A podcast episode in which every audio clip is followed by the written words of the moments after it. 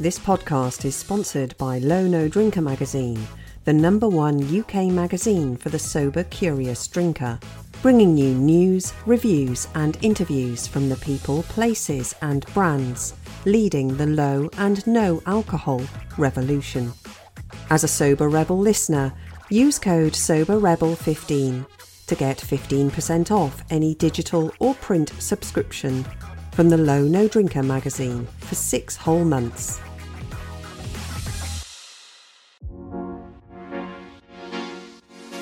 Hello and welcome to this latest episode of the Sober Rebel podcast. I'm Louisa Evans, and I invite my guests on to talk about the things they've noticed that have improved for them in sobriety because we all know sobriety isn't easy, but it does make life a lot easier. We talk about the things they've done or the things they've tried since going sober that they'd never have done as a drinker. And today I am so excited again, I'm always excited to talk to my guest, Linsey. I can't wait for you to meet her because I think she's ace. And I've been following her since day one. It is so nice to talk to you. I know, in real life, almost in real life. So, when I first decided to go sober, Yeah. this time last year, Yeah. I followed you. And I think it's because you're from South Wales Yeah. and my mum's from South Wales. Yeah. And I just connected with you. I sober stalked you. And I say this a lot to people, but I did. I watched everything you did. You did those videos where you were putting your makeup on and doing your Yeah. hair. And I was I was Yeah. glued. Anytime I saw a Linsey video, it was like, oh, gotta watch That's, it. that is wild to me. Like wild that anybody valued it. Oh, it, it was honestly the difference for me on a hard day. Hmm. You made the difference. And i Oh. know i'm not i'm not blowing sunshine up your skirt now i promise you. Um but you did. And there, there are a couple of accounts and as much as everybody is amazing and everybody is Yeah. is influential and what have you but you know you just connect to some people. Yeah, yeah, yeah, hearing you talk about the ups and downs and the Yeah. mundane and the you know the only thing i don't do is run. Yeah, you put me to shame but i love watching you running. Yeah. I was never that good at it before, believe it or not. That's one of my um one of my big things. I love it, but I've never I never really committed to it before because I was never sober enough. You know, I was I was always hung on the weekends. Like now, I would never have done a half marathon. I wouldn't have had the time to like my long run training is always on a Sunday morning. And if you'd said to me two years ago, get up and run 20 kilometers on a Sunday morning, I'd have been like, yeah, no. But even my husband said we, we were chatting yesterday about, and I said, oh, I've got to think of three things that has changed. And um, and the first thing he said was, well, you'd have never got up for park run, and that's a 5k. I mean, that that's an easy morning for us now, and it's routine for us now. To, and our closest park run is about um, a 25 minute drive away, so we've got to be up and ready and out to the house by about 10 past eight on a Saturday morning. Again, years ago, and I've al- always wanted to do park run, but I never ever did because more often than not, I'd be hungover on Saturday morning. You know, I know and- it's mad isn't it so what was your drinking like then were you like a weekend drinker Yes, an absolute like a, a grey area drinker. And that was a term I learned after I got sober. I never really thought it was an issue. I'd never planned to stop. I didn't think it was a problem. I didn't really. And until I've stepped away from it, I realise now how problematic my drinking was. And I wasn't physically dependent on it, but I, I had a chat. I was doing a course as part of my job with the local drug and alcohol support agency, Barod, which is ready in Welsh, ironically. Um, and they do lots of work in Wales. And I was doing a course with them, can't remember what it was, but for work. And I was chatting to the gentleman who was running the course, and he said, Well, you don't sound like you were physically dependent on alcohol. And I said, Oh, not by any means. And he said, But you certainly sound like you were psychologically dependent on it. He said that, and it was like the penny dropped. And I was like, Do you know what? I think he's right. I, I just, ge- I genuinely believed that everything was better if alcohol was involved. I Mm. genuinely, genuinely believed that. But I didn't realize that until I've come away from it. and i don't think you're alone in that Well, it's a societal thing, isn't it? Everybody's it- it's promoted. Christmas is better with alcohol. Weddings are better with alcohol. Nights out are better with alcohol. Friendships, relationships, they're all better with alcohol. When in fact, no, they're not. Like it just does so much damage. And I- think until you're on the other side of the fence, you just don't see it. So, what was it that led you to think I'm going to stop drinking? Was it just that you went for a break? Um, no, I, I had never planned it. I'd never planned to stop. It was one night out. One night out with my husband. And I always let it go more, shall I say, when I was out with him, because I always trusted that he would get me home. And the fact that I had, to plan that. Mm. Like now I'm like, can I can I swear? I mean, Yeah, you could that's really fucked up that oh I can drink even more tonight because I'm with Matthew and I know that he'll get me home. But then I know when we went out together, we would always drink more than we both normally would, um, but me more so. And it was a super Saturday, we call it in Wales, where every there was the last Six Nations day and loads of games on. So we were drinking probably from about two o'clock in the afternoon. And there was no no brakes on, no worry about am I going to get home tonight? You know, am I going to be okay? There was none of that because that's I was I've been thinking to myself about. I'm going to digress a little bit. Going out, I would always have a little bit of kind of excited anxiety, like, oh, what's tonight going to be like? I'm so looking forward to having a drink. I can't get wait, wait to get drunk with the girls. And then in the back of my head, it was always like, oh, are you going to be a dickhead though? Is something going to happen where you cross that line? It was always that, but it was almost like a challenge to myself. Can I go out and get absolutely blotto but not be a dick? And and I, I didn't like getting blackout drunk. I didn't like it. Like obviously you didn't like it the next day if you'd forgotten where you'd gone or what you'd said or what you'd done. I didn't like getting like that. But I always remember feeling like if I got home and I was remotely sober, being like, oh, that was a shit night. Yeah, it was such a like thin line between merrily drunk was to me merrily drunk was shit anyway i digress where did i get to so yeah we'd been out we are out in swansea we'd booked a hotel room uh, and we always it was a, a, yearly thing we did with kind of matthew's school friends and couples and by half past seven uh, i was gone and the only reason i know i was gone because there were photos on my phone that i can't even remember taking apparently i was falling over i bumped my head and can't remember any of it can't remember where i was and just behaving in a way that just if I had looked at me behaving the way I behaved, I'd have been like, what are you doing? Absolutely disgusting. Like, and, and I think for me, like the next morning, obviously you've got the physical impact of withdrawing from that amount of booze, the shame, the regret. And I think I just remember it was a beautiful Sunday. We had to drive home, pick Toby up from, I think he was with my mom or with Matthew's mom, I can't remember and and it was a beautiful February Sunday, blue sky, you know those crisp spring kind of coming mornings. Yeah. And I lay on the couch all day, and something was like, he deserves better than this. Toby deserves better than this. Like this is awful. And he would have been fat five. I think he'd have been five then. And I thought, I can't. It's not fair on him. It's not fair on me. It's not fair on Matthew. Like he doesn't want a wife who goes out and gets shit faced and performs like some sort of idiot. And I, I just, I think the shame that after that night was just crippling. And it was just like that. It was like a switch went. And I think, I don't know, I'd never felt like that before. I'd always had the shame and the anxiety, but something about that night was just, oh my God, like the feeling now I get anxiety about it now. Yeah. Like, yeah, the, the shame of my behavior and the falling over and oh just terrible and and something clicked and i think but once i got over the physical withdrawal i kind of just immersed myself in information and i'd never done that before i'd never wanted to in fact i remember saying to my brother i'm done like i'm not drinking anymore and he turned around and he said to me oh it's not the first time i've heard that and i was like no you're wrong because it didn't matter how hangover i was before I couldn't wait till the next sesh. I couldn't wait till the next sesh. And and often, if my hangover cleared up quick enough, I'd be happy to go on another sesh like that day. You know, by yeah. four o'clock, if I'd come round a bit, I'd be so I had never been one of those people who was so hangover. I'd said, Oh, I'm never drinking again. I would never ever say that because I loved it. I loved the feeling of it. I loved the build up to it. But I don't know what clicked. I don't know. I really, it was just that that shame in the morning, and I thought that this isn't something's not right here. And yeah, over the next few weeks, I just kind of found all these accounts on Instagram I didn't even know were there, and I watched loads of stuff on YouTube and started reading books, and I was like, what the fuck have I been doing for the last twenty five years of my life? What have I been doing? And like something clicked to me, and never looked back. Best thing I've ever done.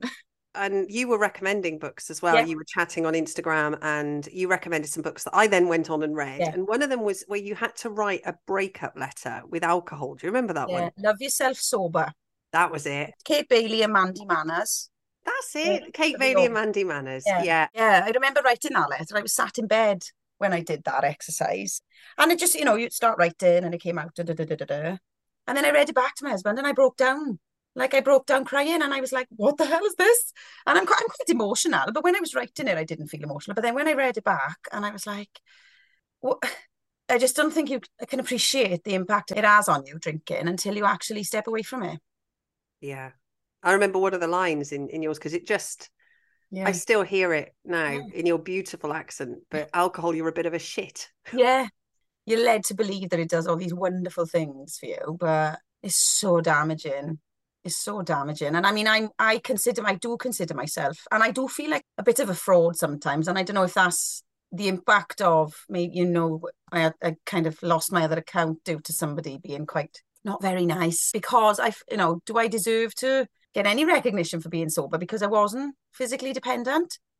I think you Uh, absolutely do. And I'm going to jump in there. You know, even if you're a weekend drinker, that's what I aspired to be. Definitely. Alcohol is a slippery slope. And if you're identifying that you're emotionally, psychologically dependent on it, I mean, I could look at some drinkers and say, well, you weren't as bad as that. So should I be, you know, yeah. should I be saying that I I'm really chuffed that I've stopped and I think I deserve a bloody medal for walking away from an alcohol industry that is everywhere. I think we're similar ages. I think you're a bit younger than me. Actively targeted us with ladette culture, with various things, and it's actively targeting mums. Yeah. Yeah. Alcohol executives are sat round planning pink prosecco and let's make gin really attractive. You know, if you go back in the centuries, wasn't it? Wasn't there that um, drawing? I don't know Mother's much about it. ruin. Mother's ruin. Yeah. And my mum always used to say to me, don't touch spirits. And I never liked them. I tried them a few times because gin was getting popular. Yeah. But she would say to me, it's mother's ruin. Yeah. And I've since seen that image, that picture, and where that originated. Well, how has it gone from mother's ruin to, oh, you've got to have a gin palace Yeah. Yeah. at your wedding or whatever it is?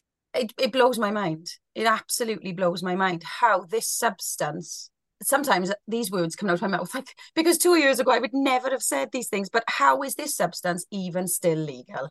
Because Mm. it is so dangerous. And and I think I, I mean a massive turning point. I like facts and I like figures and I like science and I read um Alcohol Explained by William Porter and I can remember lying in bed and like nudging my husband. And I mean, he's not sober. He, he- he's not a big drinker.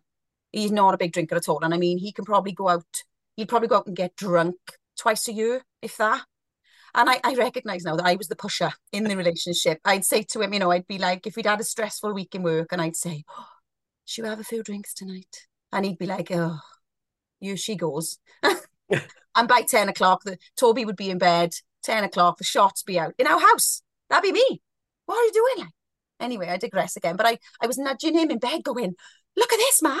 Look at this. This is why this happens. This is why, th-, you know, yeah, just mind blown, mind blown. Like, wh- how how are we allowed to do this? How is it promoted that we do these things for ourselves? And I, you again introduced me to William Porter's book. Yeah. I think I, Yeah. either that or you were reading it, and but we had a conversation about it, didn't we, on Yeah, Messenger? I read the second book 'cause he's written two. I read the second Yes, book I before the the first. second one. Right. Okay. Oh, they're brilliant. They're absolutely Yeah, brilliant. need I, also read. Professor David Nutt as well. He I, yes, these are books I need to get my hands on. it, anything to strengthen that understanding because I know I talk about my messy start to my sobriety because I'm now in that anniversary of Louisa wants to be sober. Louisa's reading all the books and Yeah. she's following all the accounts and she's doing day one again and again and again. I was very much doing this out of my own gut instinct, like you had that day, that gut instinct. You go, God, I've got to do something. I feel, I think as a mother, you go, right. And that's no judgment to mothers who drink either. Oh, but I just think you go, oh my goodness, Definitely. but you know so i think there's personal responsibility but there's also understanding we're in a bigger environment of and a culture of promoting alcohol so well done to us long rambling way of saying absolutely yes you should be so proud Yeah. Thank you. I'm learning to kind of, and so I think something that I've learned to have to do is stand up for myself, remove kind of toxic people as something I've learned to do over the last two years, which probably I don't know if I'd have done it if I was still drinking, because I think I was afraid that if I moved away from people who were not very nice to me, I wouldn't have anyone. But then I look back, they were probably people I drank with quite a lot. Yeah. They were reliable, reliable drinkers. So I know I pop round someone's house or give them a ring. Do you want to fancy a pint? If I was feeling like I needed it, and it was a good excuse then, you know, it wasn't me looking for it on my own sort of thing. I don't know what it, I don't know what how that how alcohol has impacted that, but I have walked away from some relationships, friendships now that weren't serving me anymore. And it sounds really selfish, but they were making me unwell. So And I think life delivers that to you, particularly yeah. when you're because do you mind me asking how old you are? No, 42. I think you get to your 40s, don't you? And there is something in you because I've done that as well. And it's not just been about drinking, but it is again, you reassess and you go, look, that's drama. Mm. And I'm not interested in drama. So I'm going to remove myself from that. I'm not even going to entertain involving myself in mm. any of this, particularly when you take alcohol out the equation. Yeah. We had drinking buddies. Yeah. I think I think sobriety just gives you clarity and kind of step back and go, Yeah, I don't need that. Yeah. If I don't need booze, I definitely don't need shit like that in my life. So I think it just gives you a strength you perhaps didn't. I certainly it's given me a lot of sort of strength I didn't realize I had. Uh, yeah. To you know to not need that, like you say, drama and toxic, negative things. I I'm working so hard on more positive things, and then you if you go one or two people would kind of they can't clap for you. People yeah. clap for you, and I'm like, well, I don't want recognition. But if everything that comes out of your mouth is negative towards me, then I don't see the need for us to exchange any niceties. and they shouldn't. Do not let them. Do not let them undermine what you've done because you know. I know you mm-hmm. lost that account and it was gutting. I'm I'm a little bit being a Welsh girl loud. My husband says I'm very loud, and I like I'll talk I'll talk a glass eye to sleep, but actually confidence wise, not always confident and don't like confrontation. Um, and I think that, partic- that that particular incident where I had posted about my one year sobriety and someone had come at me and said, well, you know, you weren't physically dependent, so can't really get to say that, can you? I am so pleased you're back and posting because yeah in fact you did a video the other day and i haven't managed to watch it yet because i've yeah. had so much on and uh, yeah. i'm like it's on my it's on my to-do list to go and watch it's, your it's video a funny one now because I, I don't really post a lot of sober stuff anymore because it's kind of it's normal I, I almost feel like i haven't really got anything that interesting to say like it's all been said before but obviously i mean yeah it's just kind of normal now and that's what I remember you saying in some of your posts when you were talking and you were mm. getting ready, I think, to do go to work or something. Yeah, and it was that this is just normal now. This yeah. is just normal. And I thought, actually, do you know what? Hearing that, when mm. you're in the throes of the early days, hearing that it gets normal, wow, that was, I couldn't imagine that. And I remember watching you reading that letter, that breakup letter to alcohol that resonated with me. You talked about books you were reading. I think that's the, message I would want everybody to hear. It doesn't matter how heavy a drinker you were, how often you drank, or what how far you are into your sobriety journey. The person on day one has as much right to share and even give advice and say, look, this is what I've done today that's helped me, or as the person on day 1000 and it's sobriety should be a level playing field. We're all fighting the same thing. We're all doing the same thing. So I think it's just wonderful that you've you've got your account back and that you're back posting because I, for one, missed you. Oh, I really, really did. That's lovely. So let's move on then to the section of the episode where we talk about your three things. Now, I know you've touched on some of them there, yes. but let's expand on them. So, okay. what's the first thing that you have noticed that has changed for you for the I, better? 100% is my mental health, without a shadow of a doubt. I struggled an awful lot with anxiety and, and low moods. And there were days where I didn't know how to manage. And I think I've, it's something I've struggled with for the majority of my adult life. I didn't want to access medication for it. It just wasn't something I felt was right for me, but didn't see alcohol as anything to do with it at all.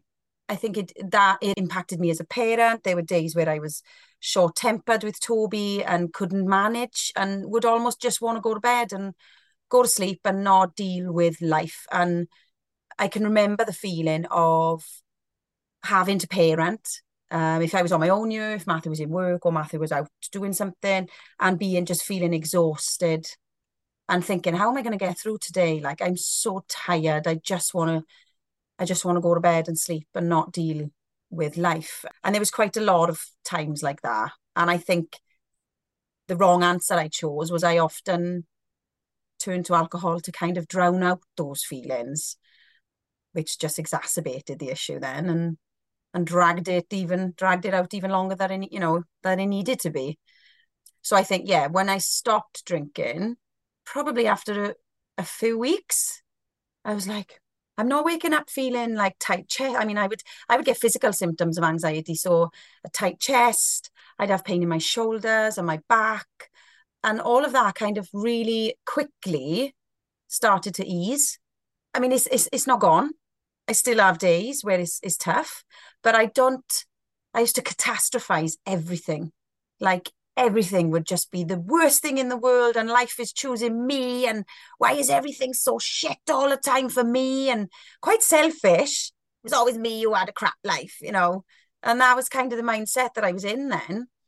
But um moving away from the booze i mean it's it, it's a rare occasion we'll have a really tough day now. And it's usually if something not nice has happened otherwise like i said before the clarity and the crap things still happen but I don't know, I've just got this kind of ability to deal with it now and go, okay, that's rubbish, but it's happened and we'll manage it. Whereas before, it would be all day just dwelling on the negative, dwelling on the negative all the time. It used to be awful. I kind of go, okay, that's a bit crap, but we'll manage it. We'll just get on with it. Yeah, you feel like resilience, don't you? It's like you almost feel like you can bounce back. And yeah, used to be illogical. I used to be illogical that everything was so negative all the time, and it was always me it happened to. And uh, yeah, I used to just make things worse. Matthew used to dread leaving me on my own because I'd, you know, by the time he got home from somewhere, he could be out riding on bike, and I'd I'd have told myself that he was off with another woman or spending all the money. Like I'd make up stories in my head that things were going to go wrong. Ridiculous, ridiculous. And that's based on, so let's clarify, you're drinking at the weekends. So yeah. that's not because you're waking up with a hangover and then yeah. feeling like that. You're waking up days after drinking. And as we know from reading William's books and things yeah. like that, alcohol stays in your system. It doesn't stay in your system so much as it affects your system. Yeah. And it takes days for your system to get back into balance. And then if you're a weekend drinker, bang, you're back drinking again. And just as your body's got that homeostasis. Yeah. Yeah you decide to mess it up again. and you never see the benefit. I I've said to, you know, I've got friends that are weekend drinkers and I have joked with them, you know, that they've sort of achieved this thing that I wanted to achieve just drinking at weekends as a nearly nightly drinker. Um, I couldn't imagine doing that. That was my holy grail. I've got journals going back 10 years, like just drink Friday, Saturday, Sunday. Don't drink Monday to Thursday and you'll be fine. And then this is how many units you're allowed and drink out of a small glass. And I had all these rules. Yeah. That all went out of the window because if there's one thing that alcohol does from the first glass, it removes your inhibitions and your ability to give a shit. Yeah. And I think that's what I craved was not to worry. Mm. I just didn't want to worry all the time. I was a big worrier. I, I can remember I can remember once and he rides, he does mountain biking, always comes back really muddy.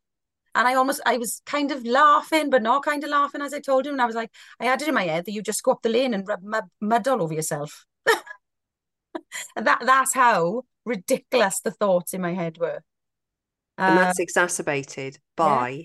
weekend drinking. It just blows my mind how much alcohol, like you say, it is so damaging. How much is it, it's affecting us without us even realizing it. Yeah yeah, definitely. And I would never have linked any of those negative feelings to being exacerbated by alcohol because I, I, didn't know. I didn't know. I, I knew it gave you a hangover. I didn't know anything about how it impacted your actual nervous system anyway. Mm. But you know, with the mental and and I think probably the scariest part for me was I, I very much turned to alcohol after any kind of trauma or upset or and, and, and I think I, I used it to kind of dumb down a lot of those feelings and, and worries. And and I think the scariest part for me was I think I've spoken about on my account before, but I lost my father in the first wave of COVID. Um, I'm so sorry. And thank you. Um, it was so traumatic how it played out. It was horrific. And I mean, it was like something out of a film. And uh, the whole pandemic, the whole COVID thing, and you know, we had there was ten of us in his funeral. I didn't. He, got he got admitted to hospital with something else, and he caught COVID on a clean ward, and within a week, he had died. And and I think I saw him for about an hour and a half in that week, but he I, he was kind of gone already, really. And I was his carer. We were building a flat for him at the back of our house for him to come and live with us. And then he was gone, and it was horrific. And after that, after the funeral, and obviously after any funeral, everybody goes back to normal, but we didn't. We were all in lockdown. So I mean, that I wasn't a weekend drinker then it was nearly a daily thing. And and I hit it hard. Like, but it was okay because everybody was doing it, because everybody was on Zoom quizzes and you know, so it was okay. I, I wasn't doing anything out of the ordinary then because everyone was doing it. But that mm. frightened me. That that really frightened me how easily I slipped into that. And um I think I look back now and I think a friend of mine had just launched her online personal fitness as as the pandemic hit. She'd uh, she'd launched an online fitness training program, and and so I I joined that, and and that's what kind of took me from. I think I was on a very slippery slope to a really dark place because alcohol was just what I can't even believe that I used to drink as much as I did during those few weeks after my father's death. It was, and and my my father was um, alcohol dependent and I'd nagged him for years. And I again, until I got sober, I didn't realize just how bad his situation was. And I tell a lie. I think it was when he got admitted to hospital, and it was only because kind of he'd started losing all his uh, faculties a little bit. And I look back now, and I think because he had Parkinson's disease and he had to kind of stop going out. The pubs were still open when COVID had started creeping in. The pubs were all still open, but it was advised that anybody with additional health conditions needed to stay in. And I was begging him, Dad, you're going to have to stay in. We got to try and keep you safe. And then he started kind of hallucinating. He was talking to people who weren't there. He was wandering out of his flat and getting locked out. I thought, oh, perhaps he's fallen and bumped his head, or perhaps he's had a stroke, and I don't know. But looking back now, I think he might have started to go into alcohol withdrawal. Oh, goodness. I didn't, I didn't know that at the time, but he got admitted to hospital with dehydration and something else, I can't remember what. Nothing too serious. But we had talked about how many units of alcohol he was having a day. And, and it was only then when he was getting admitted to hospital that we worked out he was having between 14 and 20 units a day. And 14 is the recommended limit for a week. Yeah. And only then I was like, shit, we're in trouble by you. He got admitted into hospital, and for days I couldn't get hold of him. He wasn't answering his phone. And then the nurse came on the ward phone and said, Oh, he's he's being given, I can't remember the drug, but it's whatever drug they give for alcohol withdrawal. And I said, what, what's that for? And she said, oh, well, he's going through medical withdrawal at the moment. And I, what does that mean? And she said, oh, for the alcohol. And, and I felt like I'd been punched in the gut. Like I had no idea. And nobody you speak to would ever think my father was alcoholic. I don't like using that term because I don't think, I don't see him as that, alcohol dependent, physically dependent. He was a beautiful person and he was retired. He went to the pub at sort of midday. He had two pints. He went home and casually sipped whiskey. You know, so you never saw him with you know the typical man with a paper bag swigging on the road. You know, in soiled clothes. It, that's what everybody expects when somebody's alcohol dependent, and he was so far from that. That was, and I think that frightened. After I learnt about him going through the alcohol withdrawal, I was kind of kicking myself. And I nagged him all the time to please stop drinking, you know, please cut back, dad, please. And he's like, oh, you know, don't make anything of it. It's no big deal. But, you know, kick myself now. And Matthew always says, you couldn't have done anything about it. He'd have had to have chosen to do it. But you still kind of felt responsible that if I'd shook him, you know, come on, dad, this, this is damaging you. I wish I knew that. I wish I knew then what I know now And I Yeah. might, but again, I don't think I'd have changed who he And you can't you Yeah. can't blame yourself. You really you really can't take that responsibility on yourself. You know, as a drinker, if somebody had told you not to drink, Yeah. even the way that you drank, you'd have gone, Yeah. "Oh, get lost." I'd have probably said something worse. I was going to say you probably say something a bit worse than that, but yeah. so he Yeah. wouldn't have listened to you, and I'm so so sorry. I mean, it's just awful hearing what happened. yeah, that was so traumatic. And then that was a reason to drown out that feeling and try to kind of just, you know, homeschool Toby. And I, I was on the sick for work then because dad had died. So I didn't even need to have to focus for work. And that's when that it was all right to drink every day then. And that kind of frightened me a little bit. So then when I joined up for the fitness training, I um I cut back to just I was counting my calories and trying to lose weight and and that that saved me. But then I'd lost weight, I toned up, I was feeling really good about myself, and then the wine starts creeping back in then. I don't need to count my calories so much. So I was caning the wine in the house, you know, two bottles of wine at home on a Friday night was nothing. Jodie said something similar in her interview where her motivator for quitting alcohol was 100% weight. Yeah. And since then, obviously, it's like your eyes are opened. So your mental health that I'm so pleased that has changed. And you haven't altered anything medication wise. You say it's literally just been the alcohol that you where's your catastrophic thinking now? Are you able to catch yourself doing Oh it? gosh, yeah.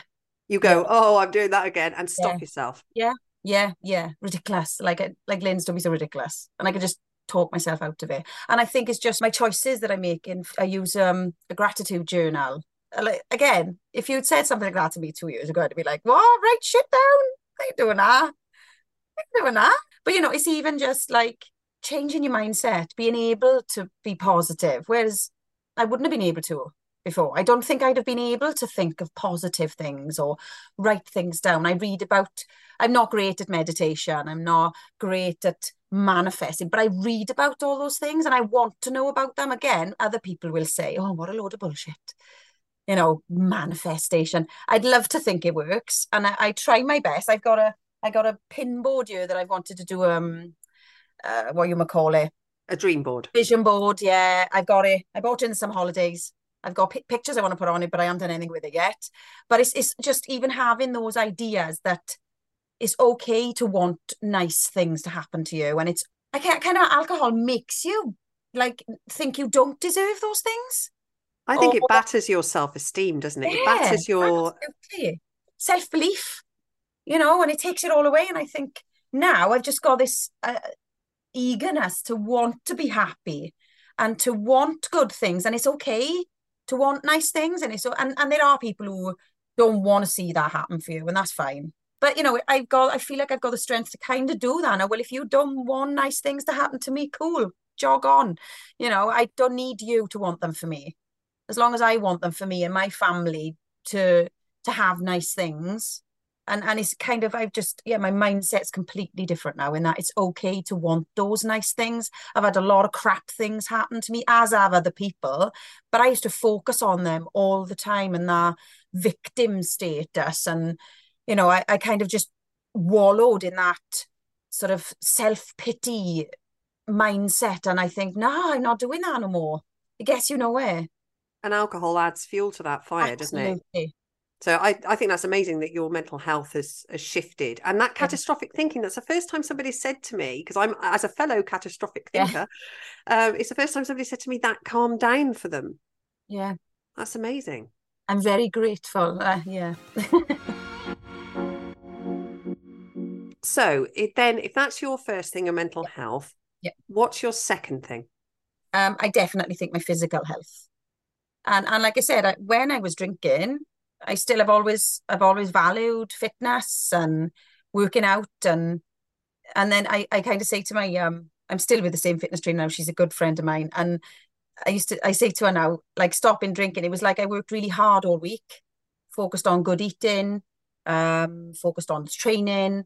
And then it was like I I said, it's like I would try to build the Taj Mahal during the week, and then I'd throw petrol over it and set it on fire on the weekend. That's what drinking is like. That's what drinking was like. So I'd work really, really hard all week, and then whatever I'd done, I'd set it on fire. It, it was ridiculous. What a ridiculous cycle to be in. Why did I think any of that would help?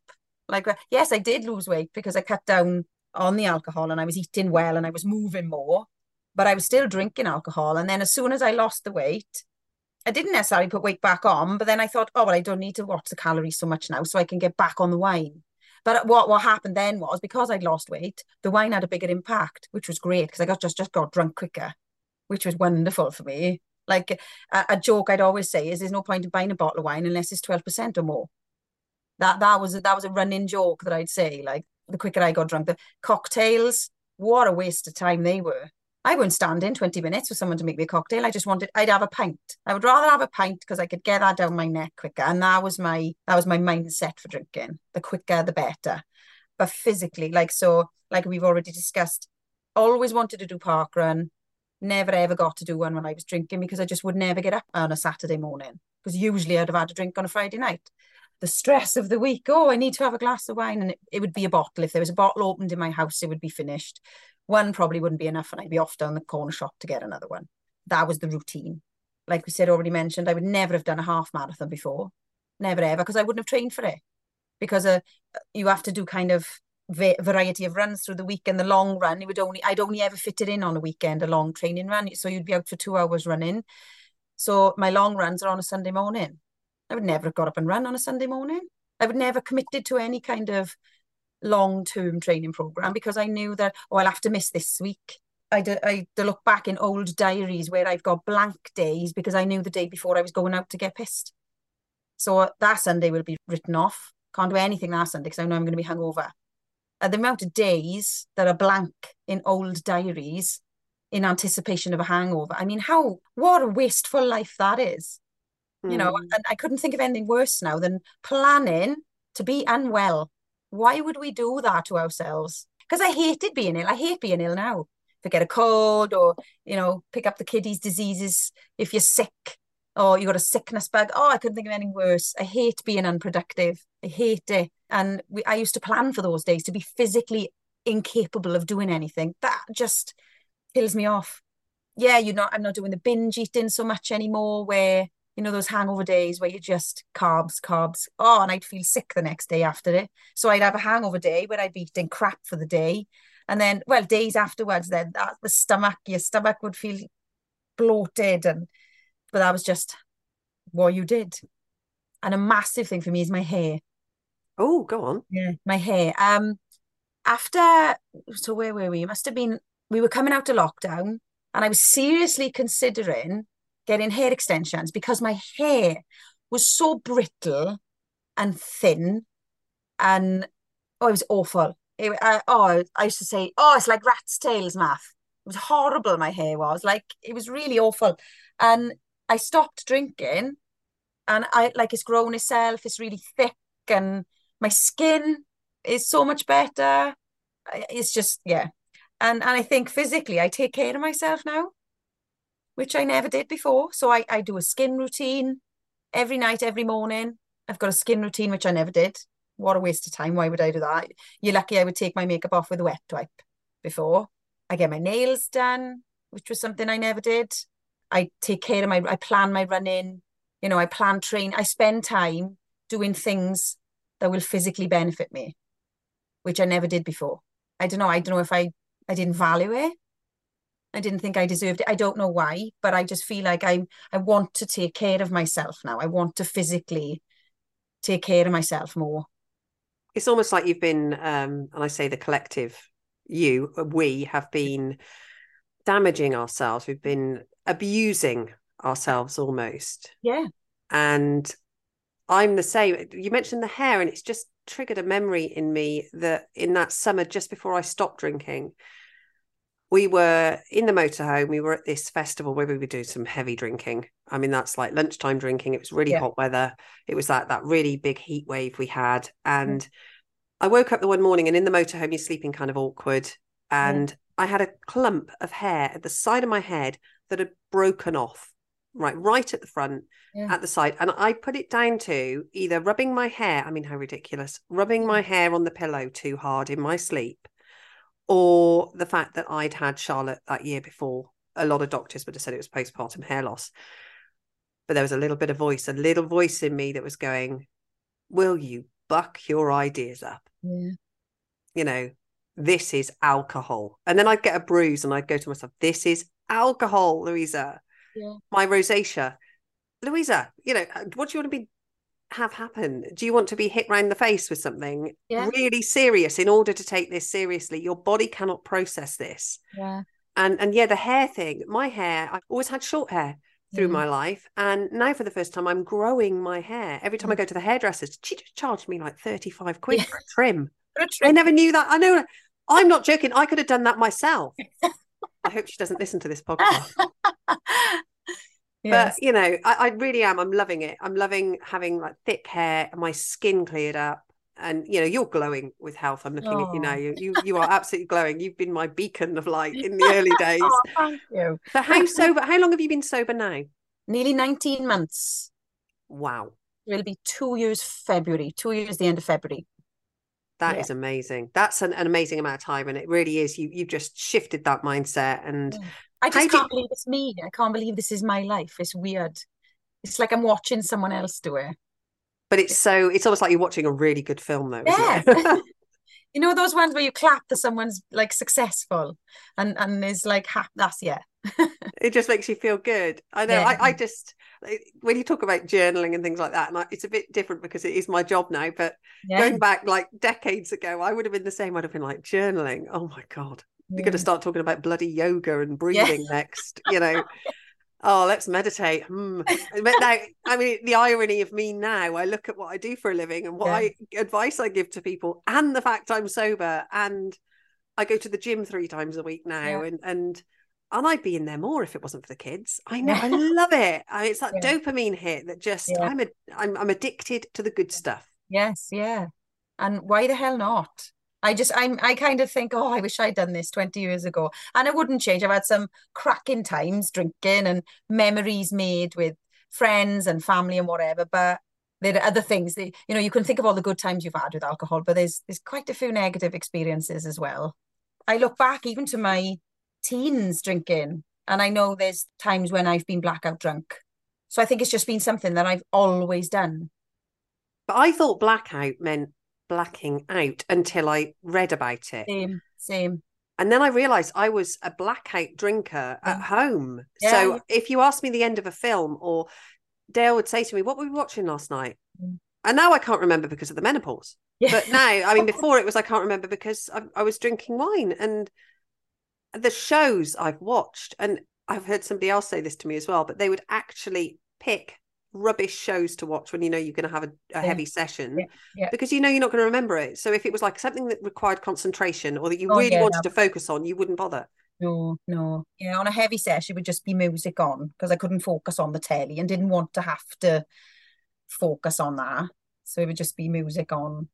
Well, I think you're amazing doing the running. I maybe that's something I can get into. Maybe I can just completely shock my system by starting to become a runner. It's it. Well, funny enough, um, Matthew's uncle met when I posted about 600 days sober recently, and Matthew's uncle doesn't drink um for, for medical reasons, and and he said, "Oh, I don't know how you do it with four boys in the house because we got um three sons between us," and I said, um, "I just run 13 miles for fun instead." and and that's kind of like that's my release. That's the the dopamine hit, and you know, even on days when I don't want to go, after coming back, you know, running in the rain or I, you know, and it's really it sounds really weird. I love getting up early in the morning and running in the dark, and it kind of you feel a bit privileged to be able to do. I do feel privileged to be able to do that, and you know that I'm well enough and I'm fit enough, and you know that I I love early mornings. Yeah, I just love I love the alarm going off and getting up at sort of half past five and working out and and feeling a bit accomplished before you even start the working day.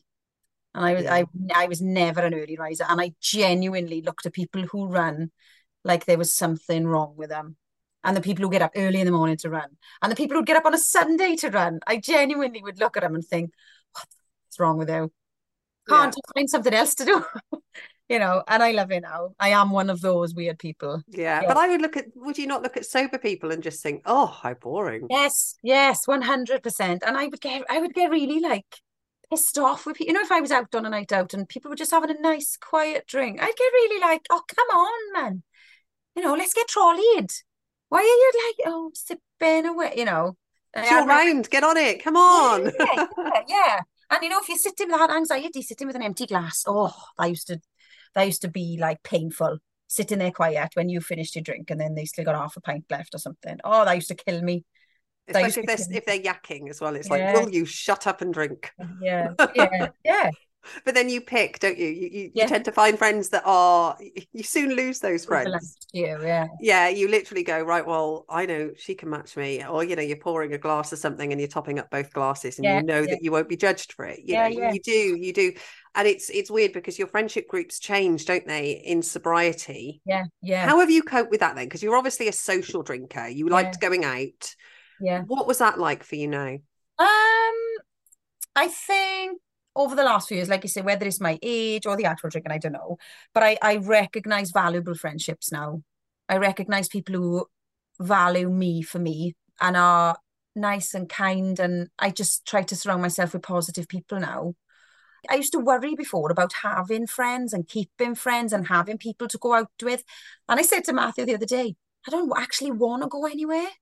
Very often, now and again, I crave a night out and a dance and but I love being in the house. I love being at home or running or in the gym or, you know, I just, I love sitting down in front of a film. I always say to Toby, if we've been, if we've done something in the morning, we've got up and gone out. And I, I just say to him, what am I going to do when I get home, Tobes? He went, oh, put your comfies on and put a film on. That's what I'm going to do. That's what I want to do is come home. You know, I just love coming home. I, do, I felt like if I wasn't out enjoying myself before, I felt resentful. If I weren't out drinking, oh, all these people are out out on the town for the night. I'm stuck in the house. And now I'm like, oh, I love being in my house. I, I think I thought I needed to have that going out drinking social life to be happy, to look look like a fun person, to look confident. I, I think I thought I needed that before. I know I thought I needed that, but I don't anymore. I don't. I love what I've got. I love what I've got at home. I'm grateful for you know my house, our kids, and Matthew, and the crazy busy life we got. I love it. Before I think, like you said, you know, you'd kind of blame your kids if you couldn't have that drink or if if, if you had to drive somewhere to do something. Mm. And yeah, and it's I always remember thinking that on a on a family holiday, it could be a weekend away, we you know, got North Wales or West Wales or whatever. And I'd think, right, if I do this today, we'll take him to this place and he'll have a lovely day out and then I can go home and cane the wine after it. And that's my that was like I'll take him out for a lovely fun day out. I've done what I tick I've ticked the man box for the day and now I can crack on with the wine. And that would be the focus for the day. Like, and, and I think, oh my God, I don't, that's the last thing on my mind now. Yeah. You know, it's, it's bizarre. It's just your complete mindset changes. And the other way around as well, when you accidentally ruin a, day that you've planned. So we had yeah. like, I, I, think I've mentioned this before on the podcast. I have to be careful I don't repeat myself. Mm-hmm. Um, but we had a, a, couple of days at Peppa Pig World and I ended up really hungover the second day and couldn't go on anything. And there was, I'm not particularly somebody who likes going on things anyway, but I couldn't go on anything. And I was stood there watching my daughter on some sort of carousel type thing, thinking I would throw up. Yeah. What sort of mum am I? And we hadn't had a heavy night. We hadn't but we hadn't had a shy night either. Yeah, and we yeah. were away for the kids. This was this was like a theme park. It wasn't their holiday. So I think as a mum, you've always got that mum guilt anyway. You always feel completely crap about yourself. Yeah. And you pour alcohol into that. And it's just, oh, let's just feel bad about something else then. Let's just feel bad because I'm now hungover. And... and I think it's dumbed down that mum guilt with a bit of wine.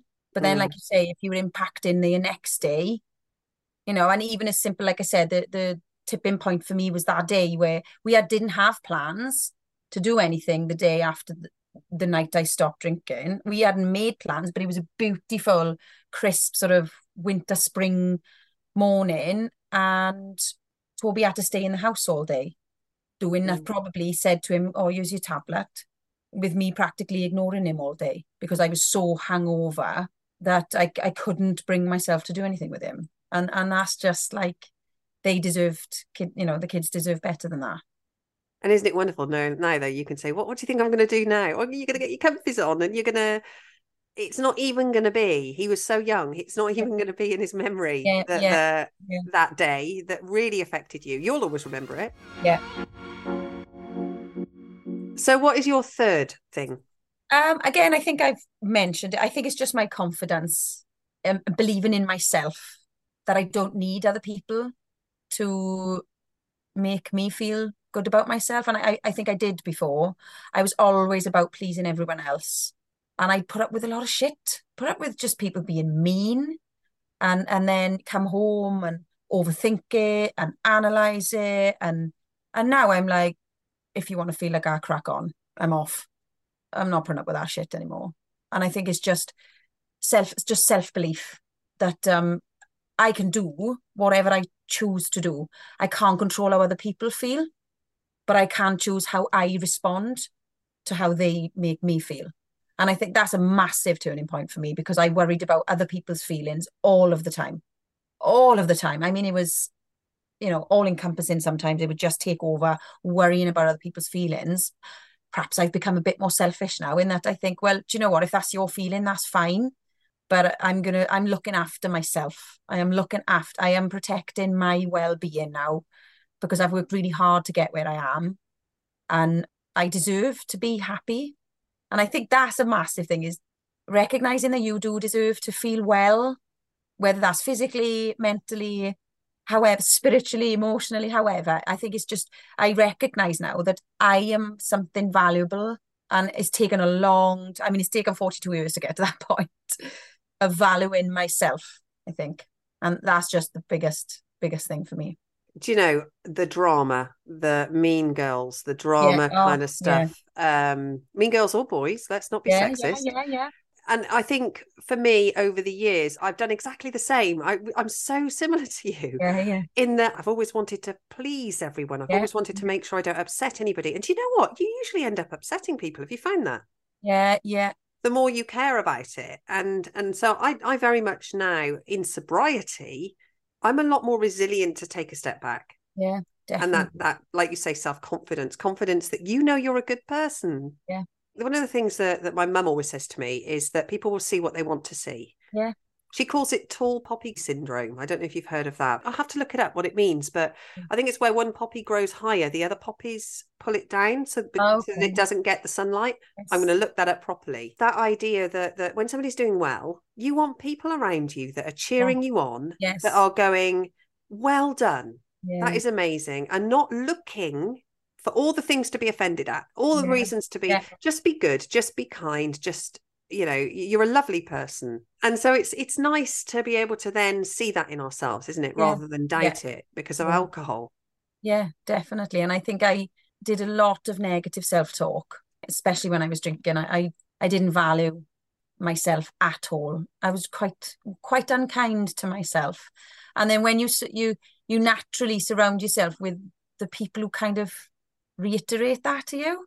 Yeah Uh, and you think oh yeah i am I am a shit person because I've done this sort of upset someone or and then you kind of like add fuel to the fire in that you'd I I think I would drink to have the confidence to stand up for myself but then you just come come across as a drunk arsehole then because you'd never be confident enough to kind of stand up to those people sober.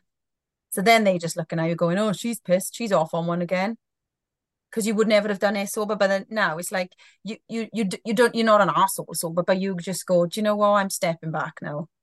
Yeah, and because there's no alcohol, is there? So that you, yeah. you literally can go in a calm yeah. way. Yeah. I'm just not here for any of this. It was all so dramatic. It would just all blow up, you know, and the arguments. And whereas you know, kind of like, uh, okay, you want to be there, I'm going to be moving away from that behavior there's so many people out there as well. I think we are worried about losing friends, and yeah.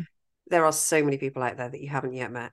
Yeah, definitely. And and in small because you're in a small, quite a small village, town, village. Yeah. I'm in a similar, quite a small town, small area, and then you go sober, so it makes it even smaller. Yeah. Yeah. And you're like, well, who's going to be my friend now? Yeah. Who can I mix with?